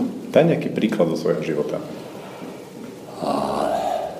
No, najlepší príklad je pre mňa vzťah my s manželkou máme veľmi, veľmi komplikovaný vzťah, taký uh, istá vlastne časť ľudí, ktorá sa zaoberá týmito vzťahmi, to nazvalo karmickým vzťahom, čiže veľa sa učíme, nie je to taká... Čiže veľa trpíte? Veľa trpíme, ale nás to aj drží spolu veľmi a ako mne všetky tie veci, ktoré absolvujem, lebo vlastne do firmy toto väčšinou prinášam ja. Ja to prežívam, ja sa pokúšam meniť, či už je to sloboda v práci, alebo je to nejaké osobnostné poznanie cez etikoterapiu, cez polaritný workshop a cez ďalšie takéto veci, nejakú tú cestu k tomu duchovnému ja. A ja to vlastne prinesiem do firmy. Takže tých ľudí nejako, snažím sa ich nemanipulovať, ale iba im ukážem, že toto je možné, ak to chce taký... Poďme k tomu názornému príkladu. Keby si... Ako napríklad si ochorel a vedel si, že predtým si už pár vecí sa zažil. No to sú také jednoduché veci, že uh, stačí len keď mám nádchu alebo, alebo také, takéto, že hrdlo ma boli a tak, tak tam je to, väčšinou je to jasné znamenie, že si potrebuje ten organizmus oddychnúť, potrebujem si len lahnúť, vykašľať sa na všetko a, a proste dať tomu organizmu kľud. A ak to tak spravím, tak mi sa v poslednom čase darí veľmi tie choroby prekonať rýchlo. Veľmi rýchlo. Že mm. niečo, čo mi trvalo a to už za tých 40 rokov života vie, že aha, tak dnes mám, ma začalo boleť túto hrdlo, tak týždeň sa bude diať toto, toto, toto, toto. Tak teraz sa to nedieje týždeň, ale deje sa to dva dní, najmä tomu. A toto bola aj taká veľká motivácia sa naučiť rozpoznávať kvôli deťom. Lebo vlastne cez všetky tieto učenia sme sa dostali k sofioterapii, čo je zase uh, taký neverný odbor, ale taký smer, ktorý hovorí o tom, že vlastne všetky choroby nás a našich detí, hlavne do 6 rokov, sú zrkadlením našich vlastných vzťahov pokazených alebo niečo vzťahu k sebe, vzťahu k partnerovi a tak. A takto takto snaž, sa snažíme vlastne rozpoznávať a riešiť ten život s deťmi. Pokiaľ sú chore, tak hľadáme tú cestu, že čo robíme my zle, aké naše myšlienky sú, uh, nie sú v poriadku, alebo keby robíme niečo, čo spôsobuje to, že to dieťa má zrazu 39 alebo neviem, Grecia. A... Učenia. Hm. Ja som zabudol povedať takú moju obľúbenú formulku, že ja sa budem pýtať a keď ti niečo nebude sedieť, kľudne môžeš povedať, že na toto odpovedať nechceš. Ale otvoril si otázku, ktorá je pre mňa veľmi zaujímavá. To je jednak vzťah s deťmi aj so ženou. A otvoril si tú otázku tým, že si povedal, že vlastne ti to zrkadlí, to tvoje nastavenie, to, tie tvoje osobnostné veci. Ako to tam funguje? Ako funguje trvá spojenie tej práce, ktorú vnímaš veľmi osobne, s tvojim osobným životom a vzťahom s deťmi a so ženou? A ty si povedal jednu vec pred chvíľkou, ale to tak je, že tá práca sa nedá od toho života oddeliť. My to robíme umelo ako ten ži- súkromný život a práca je to isté. To isté, lebo žijem, som to furt ja aj v tej práci. My sme zvyknutí v tej práci hrať nejakú inú rolu a doma byť v inej role. A práve to som sa naučil v tejto našej slobodnej firme, že uh, je to veľmi, veľmi na spolu. Proste, že tam není oddelený pracovný čas a nepracovný. A nie to je to také, že, slobodnej firmy. Áno. A nie je to tak, že teraz musíš robiť cez víkendy a tak, ale Proste t- žijeme tým Estidermom, často sa rozprávame o značke a často sa stretávame spolu aj súkromne a rozprávame sa o tom v súkromnom čase na lyžovačke, keď sa stretneme kamoši, ktorí spolu robíme, alebo teda kolegovia, ktorí spolu robíme. Čiže je to veľmi spolu a ja si myslím, že to aj spolu musí byť. A mne sa to prejavuje, to je, keď sa pýtaš na konkrétny príklad, tak uh, deje sa mi napríklad taká vec, že vo firme som nemal dlho vôbec žiaden systém, všetko bolo neorganizované. Mohol som si robiť v podstate, čo chcem a tak som sa tváril, že mi to vyhovuje tak som zistil, že doma potrebuje mať v podstate zorganizované všetko. Že tlačím doma na to, čo v robote nerobím. Že tu mám, a tu už je to tieňové správanie skrížené. Že systém, ktorý by mal byť v robote, ktorý dožadujú, ktorého sa dožadujú ľudia, z každej strany chodia znamenia, že to proste potrebujú vedieť, mať nejaké hranice a ten systém práce, ako robíme. A doma to má byť uvoľnené, lebo ako základné veci síce musia byť nastavené, ale malo by to byť také, že nemal by som chcieť mať každú hodinu v nedelu naplánovanú a keď to není tak, deti stanú neskôr, tak som chodil na strany. No tak som si to uvedomil a teraz to mením. Robíte ten systém nastavený a teraz už dokážem... Nie ako, je to ako to meníš? Ako, ako si to urobil? No prvá vec, že si to uvedomím. Hej, ale máš situáciu, že deti sú zvyknuté už na otec chce takýto systém, aj žena, hej, a teraz zrazu ty Nie, si to otvoril? Vieš, výhoda je, že moja Viete žena... čo, to... robil som to takto, ale... Nie, výhoda je, že moja žena na tieto moje veci nedá, že ona je tak silný odporca toho, že žiaden systém doma sa mi nepodaril nastaviť. Iba som bol nasraný. Anarchia. No, nie, iba som bol nasraný proste. Mm-hmm. Ona, chce mať, ona chce vlastne fungovať veľmi voľne.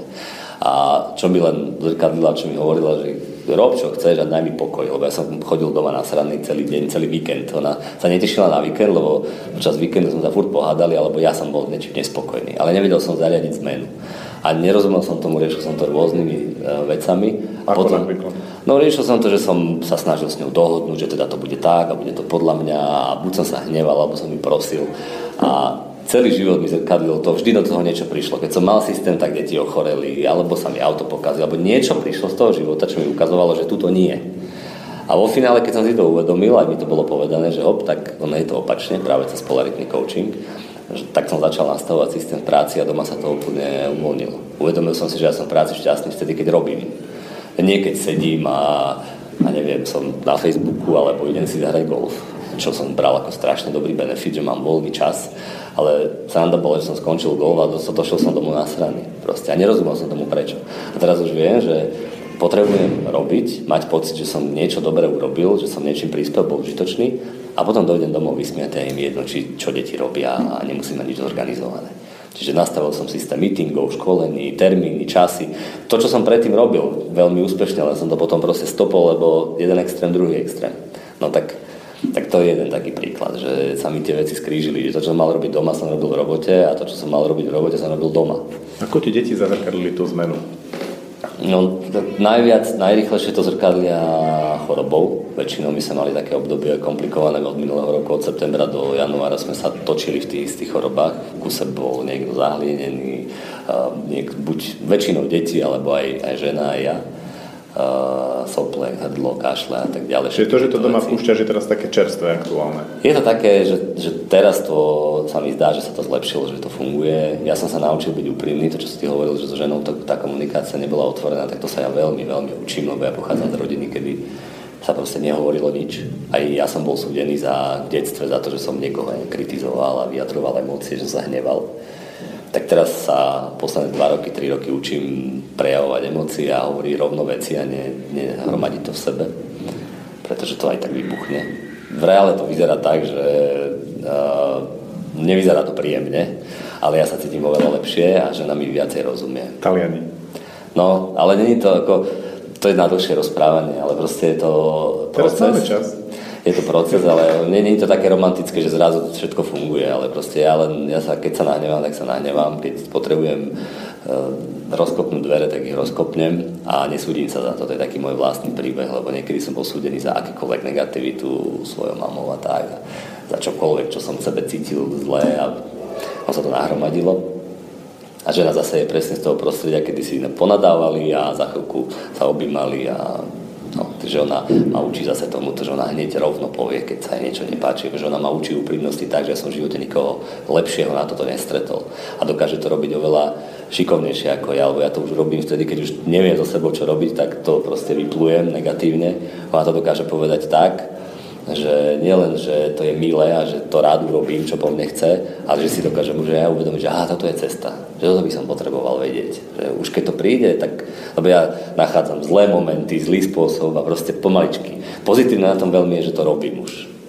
Lebo... Ako si prišiel k tomu, že sa prestal obviňovať a tie iné modely správania, ktoré vás tí rodičia tlačili? Nejako vedomé. Akože snažil som sa o to vedomé. To, to je nejaký rituál alebo životná skúsenosť väčšinou, kedy človek z toho, že sa v kuse za všetko obvinuje, čo je iné, za čo sa prestane. Čo sa mohlo stať? Neviem. Ako m, mm, stále na tom robím, nič iné nerobím. Ja som taký ten knižný typ, že rád čítam a rád sa inšpirujem ostatným, že skôr sa od ženy učím veriť viacej sám sebe a svojmu pocitu, ako skladať svoj život zo životov iných a kedy nastal zlom. A on ani nenastal, ja sa stále súdim a stále ten príbeh pokračuje, len návodno, len, len mám lepší pocit kvôli tomu, že dokážem vlastne prirodzene veľmi rýchlo dostať do seba von hnev, nespokojnosť, dokážem povedať, dokonca niekedy aj, aj mi to vyjde, že normálne, proste v dobrej nálade, s dobrou energiou povedať, že prosím ťa, toto, toto si odlož a toto urob, lebo má rozdrbe. A není to tak, že keď toto vidím tú kopu tam 3 týždne a potom to skončí hádko, že pomaly vynadám za čo, len preto, že si neodkladá veci.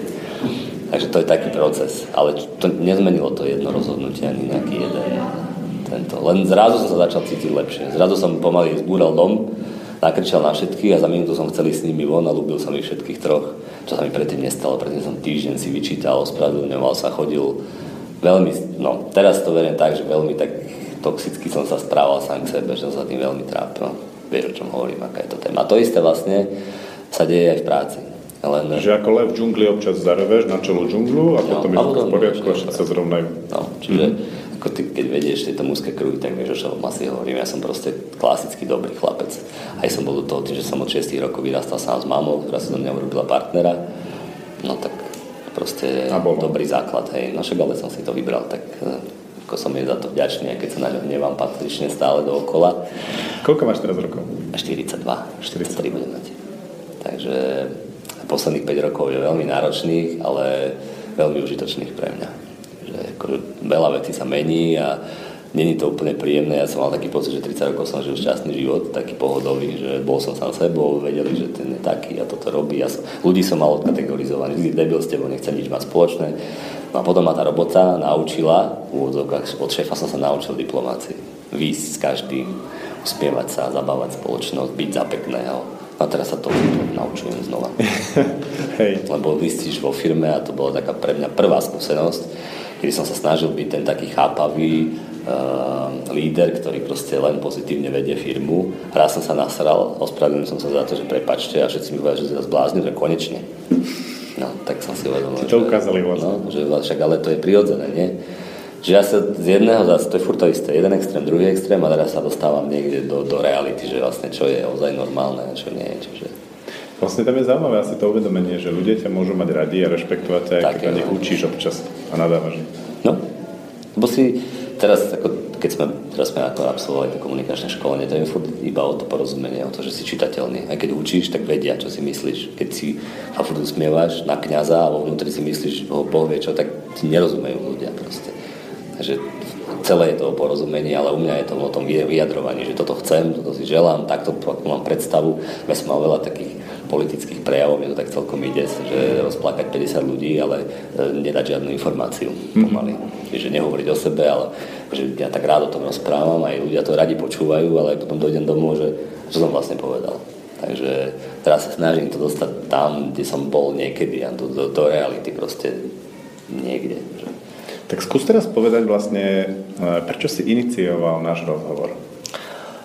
Pretože som si našiel, tak som ti písal vo Vitalite článok vlastne o, o fantázii, kedy si hovoril ty. No a to sú dve veci spolu. Že uh, fantázia je škola, ktorá je založená na slobodných princípoch, čo je pre mňa sloboda v práci. No a druhá vec, že mám dve deti alebo tri deti. Jedna už, je, už končí uh, strednú školu, že pôjde na vysokú školu, tak tu, tej už týmto užitočne nemôžem byť, ale dvom malým štvor a dvojročnej cerke ešte môžem byť užitočný tým ako rodič, že im, im, ich dám do prostredia slobody. A, a v podstate ten dôvod, taký ten pragmatický je aj ten, že rozmýšľame nad stiahovaním Nitra Bratislava a hľadáme vlastne školu pre deti. Nitre nič takéto nie je a moja žena ma sem myslela, že musíš sa Aleša spýtať, že čo keby, keby sme chceli mať v Nitre slobodnú školu, pobočku fantázie, že čo by to obnášalo. Takže preto, aj preto, aj preto, aj preto som to stretnutie inicioval. Vnútorný dôvod je jediný. Ja som chcel poznať niekoho, kto sa zaoberá takýmito myšlienkami, akým sa zaoberám ja a kto to dokázal pretransformovať do nejakej reality. Proste, kto mi, kto mi na to niečo povie. Už som kontaktoval ďalších dvoch pánov v Čechách, myslím, že toho manažera, ktorý vedie Open One a Etneteru, bývalého šéfa, to sú sa slobodné firmy dve. No ešte sme sa zatiaľ nestretli, ale akože ja cítim sa v tom trošku sám, akože nemám s kým vlastne tieto veci. Skôr dostávam od každého na papu, že to nejde a nedá sa, nefunguje bordel, ľudia nechcú slobodu, musíš riadiť, si dobrý, tak riať Čiže aj takú podporu asi potrebujem v tom svojom, lebo už za, už za chvíľku sloboda, keď mi niekto povie u nás vo firme, že my sme slobodná firma, tak sa mi žalúdok obráti. Pretože je to používané ako argument, keď niečo nechcem urobiť. Vieš, sa to no, dostalo do štádia, že e, keď klienti nadáva, že pre kedy mi toto dodáš a my to tak nemáme, my sme slobodná firma, čo mňa ide len vyhodiť okna. Proste, lebo to je, no, takže tak, toľko. To tak robí aj v slobodných školách niekedy, že, že tie deti to používajú, alebo tí rodičia, ako argument na učiteľa. A my sme sa tiež učili dlhší čas vlastne potom v tej slobodnej firme alebo škole u nás je veľmi dôležité mať autonómneho učiteľa, silnú osobnosť, ktorý to vie rozlíšiť. Hmm. To je veľmi zaujímavé. No dobre, ideme teda zakladať školu v Nitre? Napríklad. No je to, je to náročné ako technicky to je pomerne ako zvládnutelný proces, lebo vieš, čo musíš urobiť, máš nejaký priestor, naplníš ho, máš nejaký legislatívny rámec, naplníš ho a potom to začne s ľuďmi. A vlastne učiteľia, e, ktorí vlastne by chceli učiť v slobodnej škole, je tiež dobré, keď nie sú úplne najmladší, aj keď na začiatku samozrejme ty rozbiehaš, e, tej energie potrebuješ veľa, ale už teraz by som to vedel urobiť ináč, lebo presne ako si opisoval ten tvoj proces, tak mi to pripomenulo našu históriu, sme boli mladí, nabití, všetci kolegovia boli mladí a nabití. A 5 rokov dozadu zhruba sme zistili, že k nám začnú chodiť, začínajú chodiť starí učiteľia. A tí starí učiteľia sú v mnohom ako zaujímavejší ako tí mladiasi. A my sami sme potrebovali urobiť taký proces, ktorý ja volám, že, že chytiť kvalitu dobrej starej mamy. Dobrá stará mama občas zatlačí, ale občas ťa aj nechá, alebo väčšinu ťa nechá. Mm, no a dostať učiteľský tým do tohto stavu je niekoľkoročný proces. Čiže je skoro až nemožné, by som povedal, s novou školou okamžite vojsť do toho základného princípu slobody, ktorým je, že tí učiteľia vedia robiť, že aj pustia, ale aj podržia. Buď to sú takí, že naozaj pustia a deti anarchia, čo je pre deti veľmi nešťastná situácia. Alebo urobia druhý extrém, že ich takto zviažu, takúto mám predstavu a deti poďte do tej mojej predstavy. Čiže ako by sme to urobili? Jednoduchšie je postaviť pár, alebo mať tu pár takých internátnych izieb. To je cesta, ktorú sa snažíme teraz presadiť. Vlastne budujeme jednu takú obytnú časť tu. A deti od 7 e, rokov v podstate, keď rodičia prejdú si nejakými procesmi, už nemajú problém byť na týždňovky bez rodičov. Ja. Tak to by sme si museli prejsť pekným procesom, lebo moja žena ešte po dvoch rokoch kojí malú a na jednu noc ani Bohovi sa mnou nechce ísť ani na večeru. Mm-hmm. Takže, no, neviem, ako ani nie som tu na to, aby sme niečo konkrétne vymysleli, lebo to, keď som odchádzal dnes ráno z domu, tak som mal taký pocit, že by mala ísť so mnou, pokiaľ o toto ide tak určite by sme sa mali stretnúť, ak budeš mať niekedy čas a chuť uh, stretnúť spolu a to máme dostať do reality. No jasné, to si myslím, že bude hodne zaujímavé presne ako ďalší diel relácie, lebo to je najčastejšia otázka. My chceme takú školu, ako máte vy u nás, ako to mm. môžeme urobiť. No a moja odpoveď do toho je, že či sú ochotní mm, neurobiť to ako, že len založiť školu, ale ako by sa to stalo ich životom. Mm. Tak ako ty žiješ pre svoju firmu, mm tak to musí byť človek, ktorý žije pre tú školu a žije pre tú myšlienku naplnenia toho, toho ako to vlastne vznikne. Tá, tá sloboda v škole to je niekoľkoročný, mnohoročný proces, kým sa to vlastne spraví takto. Aj keď si vezmeš Summerhill alebo Sudbury Valley, mm. tak ich história ako slobodných najznámejších škôl je pomerne ťažká. A tie začiatky boli dosť kruté.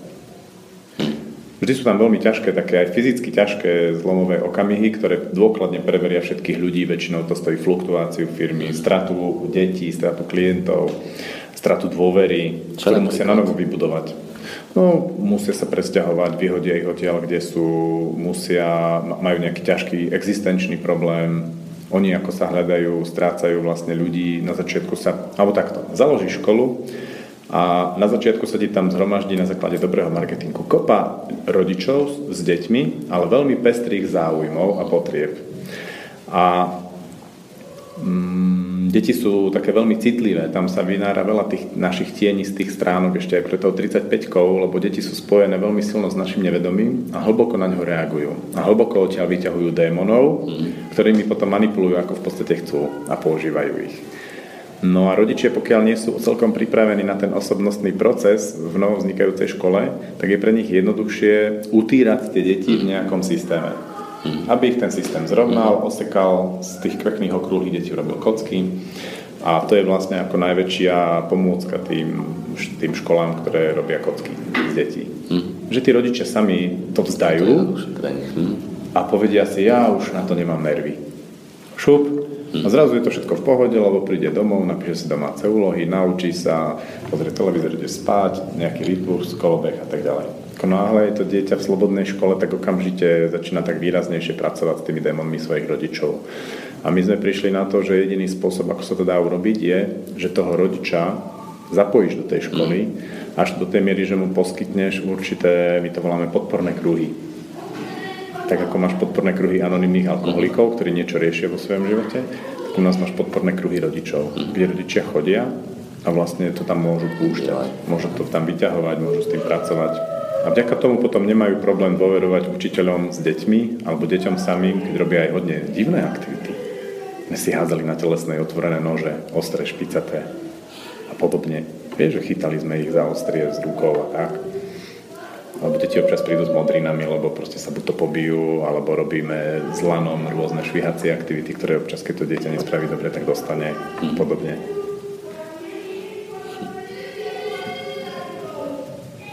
A čo sa ešte také dialo? Čo bola taká najsilnejšia skúsenosť? Počuť, ako dlho ste otvorení? V podstate naša história je 2003, čiže 13 rokov.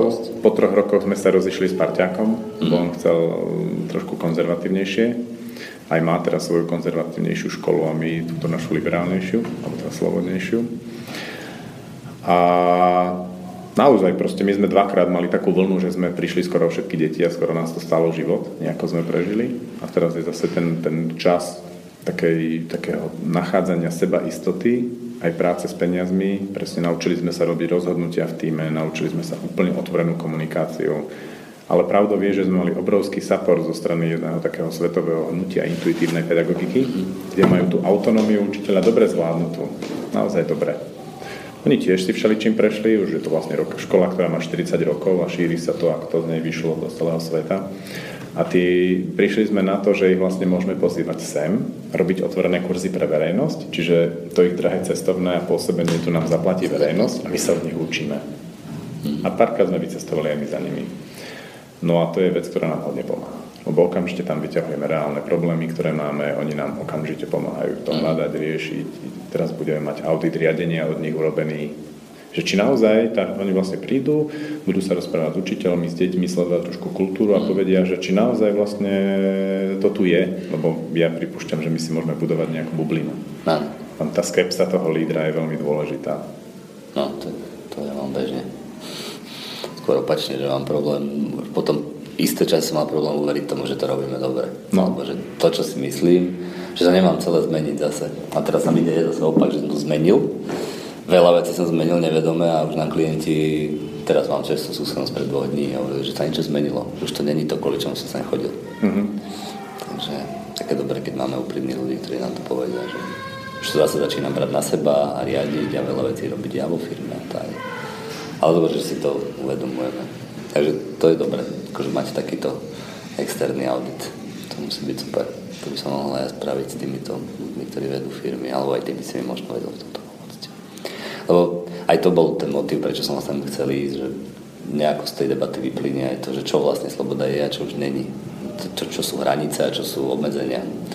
Pre mňa je to, mm. není mi to jasné, to isté vo výchove detí. Akože, keď si sa pýtal, že čím deti zrkadlia, tak ja mám takého učiteľa, ja mám staršiu tú strednú dceru štvoročnú takú, že aj keď dojdem domov a chcem, hovorím niečo, čo nie je pravda, čo necítim, tak to mám okamžite na stole. Ona nero, ma, menej rozpráva, má 4 roky a veľmi málo rozpráva. Aj máme dvojročnú, ktorá rozpráva skloňuje lepšie ako táto staršia, čiže ona je taká zvláštna osobnosť, ale taká veľmi svoja, veľmi e, ľahko prejavuje a veľmi úprimne hnev a tak, že sa sa naučili rozumieť. Ona je koľka v poradí?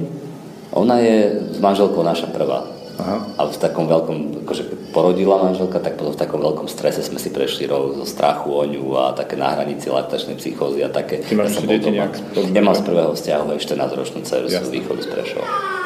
Takže s ktorou zase nie som často, lebo manželke to vadí, taký komplikovaný proces, to je aj vzťah celý. Ale proste táto Sandra, tá staršia dcera je pre mňa okamžitým zrkadlom toho, či, či som úprimný alebo nie. Keď som úprimný a mám dobrú náladu, tak je ona vysmiatá, ide ku mne. Keď sa o niečo pokúšam, tak ma normálne odmietne.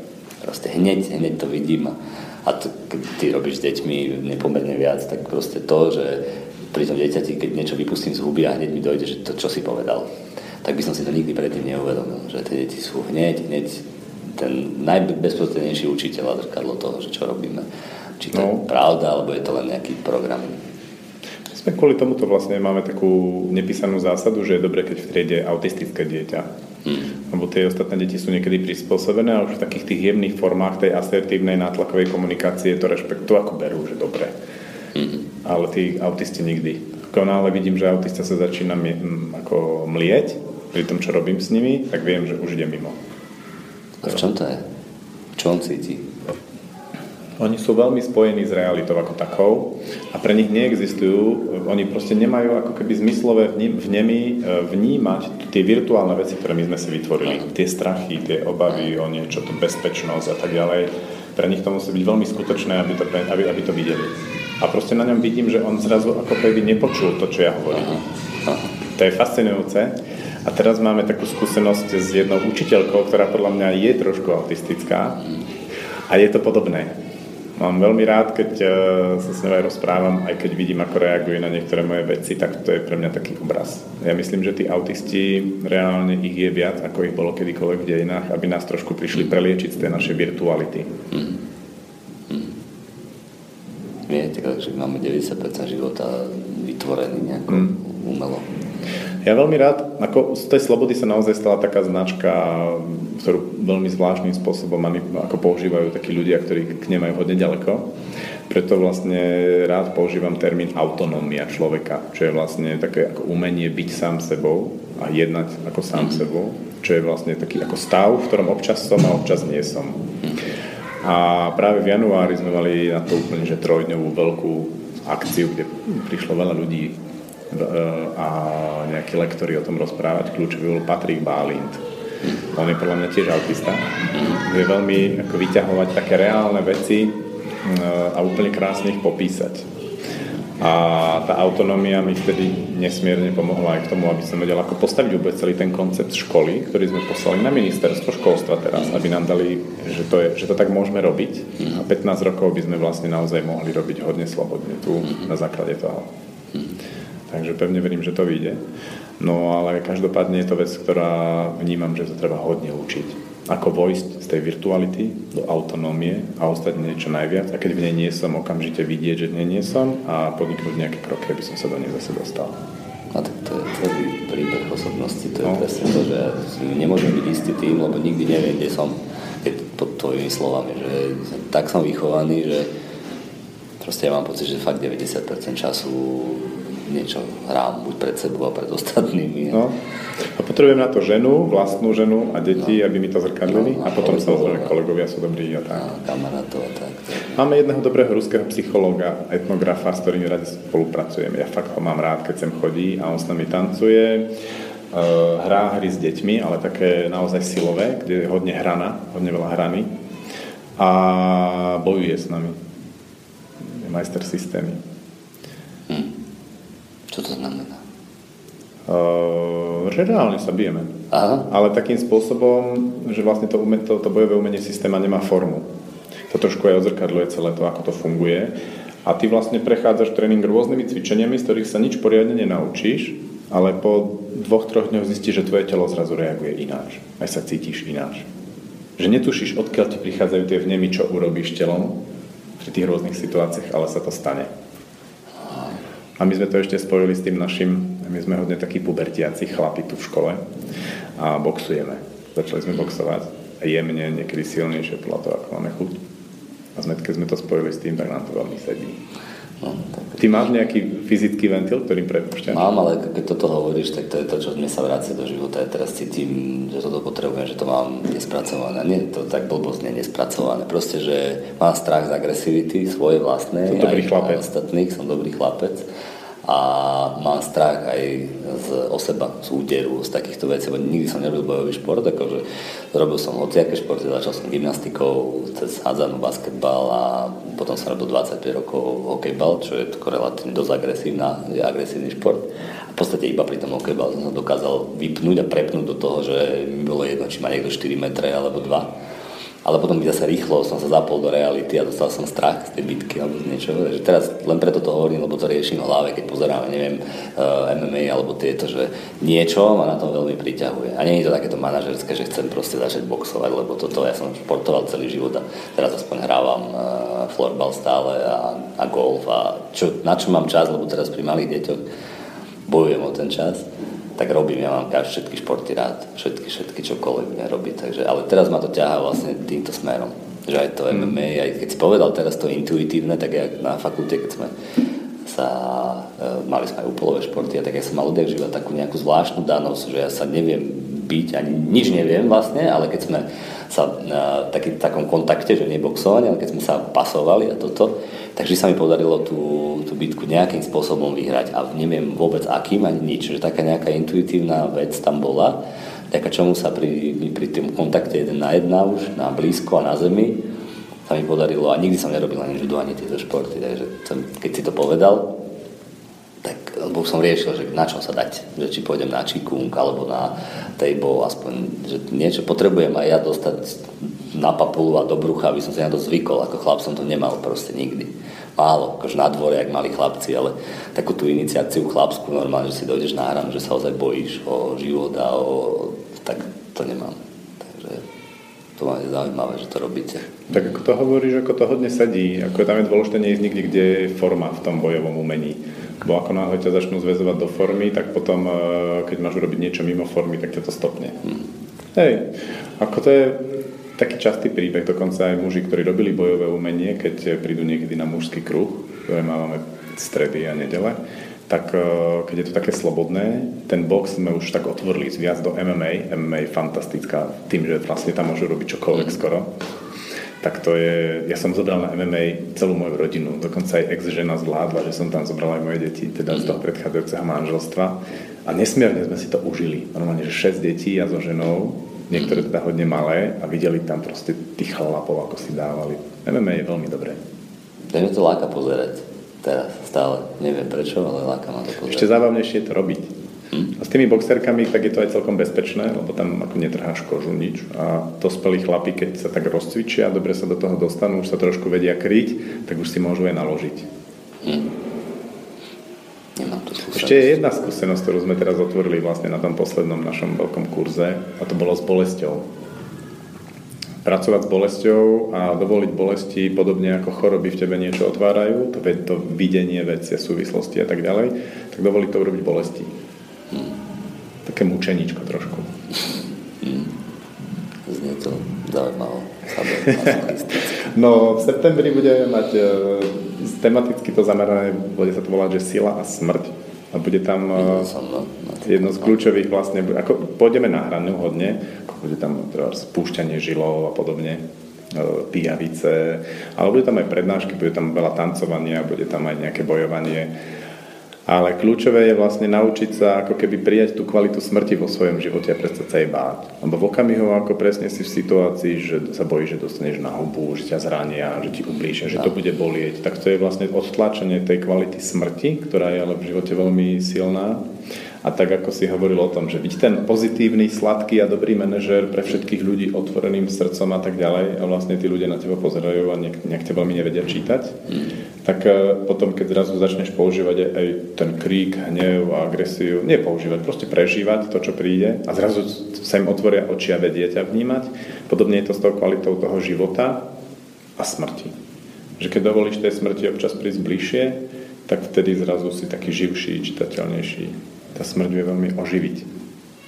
Napríklad mám teraz za sebou čerstvo skúsenosť pôrodu, ktorý sme absolvovali sami s manželkou bez bulie, bez lekára. Tam som veľmi silno cítil tú prítomnosť tej kvality smrti. Hmm. A úplne to, normálne som až skoro cítil, že kde je v tej miestnosti. Bolo to veľmi zaujímavá skúsenosť. Na to sa na nemám odvahu na tieto veci. Skôr sa deje presne to, že asi ak je to téma, tak sa začínam báť, ja idem na šport, tak sa bojím, že sa zraním a také, mm. čo sa mi nikdy predtým nedialo. Samozrejme, že si potom aj tieto veci priťahnem. Takže... Ale Určite. výhoda je tá, že mňa by ten šport hociaký lákal, akože ja mám, keď sa to uvoľní, že budem mať čas, lebo od nej nedokážem vlastne urobiť to, že od uh, takejto rodiny, keď je manželka veľmi zameraná na deti a veľmi citlivá na deti a všetko sa točí okolo detí a počíta so mnou mm-hmm. s pomocou a tak nie je to také klasické, že ja si môžem robiť, čo chcem. Ako je to oveľa lepšie ako na začiatku, ale stále to proste je závislé od mňa, tak si nedokážem nájsť čas, že ja neviem, by som chcel veľmi sa naučiť kajtovať a tieto vodné športy ja mám veľmi rád. Takže ja presne som ten typ, že by som išiel na dva týždne, na tri týždne, na mesiac do, do Brazílie a niekde sa tam ubytoval a toto prežil, lebo to nemám úplne prežité. Potom morské kajaky sú dobré, keď máš rád vodu. Ja som si v lete takto zažil. Ano. Kajakujem rieky už dlhší čas, spontánne, nejak intenzívne. Na tých malých? No, a potom v lete som stal morské kajaky a to je fantastické plavidlo. V trojmetrových vlnách, keď to tam boríš a ide to a krásne, on je veľmi stabilné to plavidlo, máš tam plnú polnú zbalenú. Aj sú to uzavreté. Áno, je to uzavreté, čiže je, je to, bolo, to, to bola obrovská skúsenosť presne na toto. Hmm. No, takže... Akože tým... tá, tá kvalita vlastne toho, tej, toho, čo ľudia volajú agresie, tak eh, vnímam, že veľmi, pre mňa bola veľmi dôležitá sa s tým stretnúť, lebo kedykoľvek bol aj v komunikácii náznak, že ten druhý išiel do agresie, mňa to vypínalo. A strácal som svoj zámer, strácal som svoj smer. V okamihu, ako som začal boxovať, byť sa s chlapmi, eh, s tou kvalitou smrti presne cez rôzne veci sme sa začali tak bližšie, že som to prestal tak odtlačať do svojho života. V tej chvíli aj človek, ktorý po mne vybehne agresívne aj v bežnej komunikácii, ma nevypína. Proste viem reagovať normálne. Niekedy chcem byť agresívny, niekedy nie. Je to také veľmi, že sa pozerám na ňo, ako on veľmi je v tej svojej emocii až viem byť veľmi tak v pokoji a až, až mu doslova urobiť terapiu v tej chvíli. Čo predtým nebolo možné. Tá fyzika je veľmi spojená s komunikáciou. Hmm. Hmm. Ja to mám podobne. Tiež, keď som na to pripravený, tak sa to dá ale keď na to nie som pripravený, tak to robí tiež takéto veci nie, neriadené. Reakcie. Väčšinou na to nie sme pripravení. No. Niekto príde, zvučí a vypne a potom len potom rozmýšľa, že a kde som vlastne bol celý čas, keď on učal. Hey, hey. A tá ešte to seba obviňovanie. No, no. Dobrí chlapci sme. No určite, však ale dobre to nás trénovali roky, takže... Hej, tam to chýbalo, aby nám niekto ukázal to zuby. No. Mne sa veľmi páčilo sa s tebou o tom takto porozprávať. Aj mne. Ďakujem. Ďakujem pekne.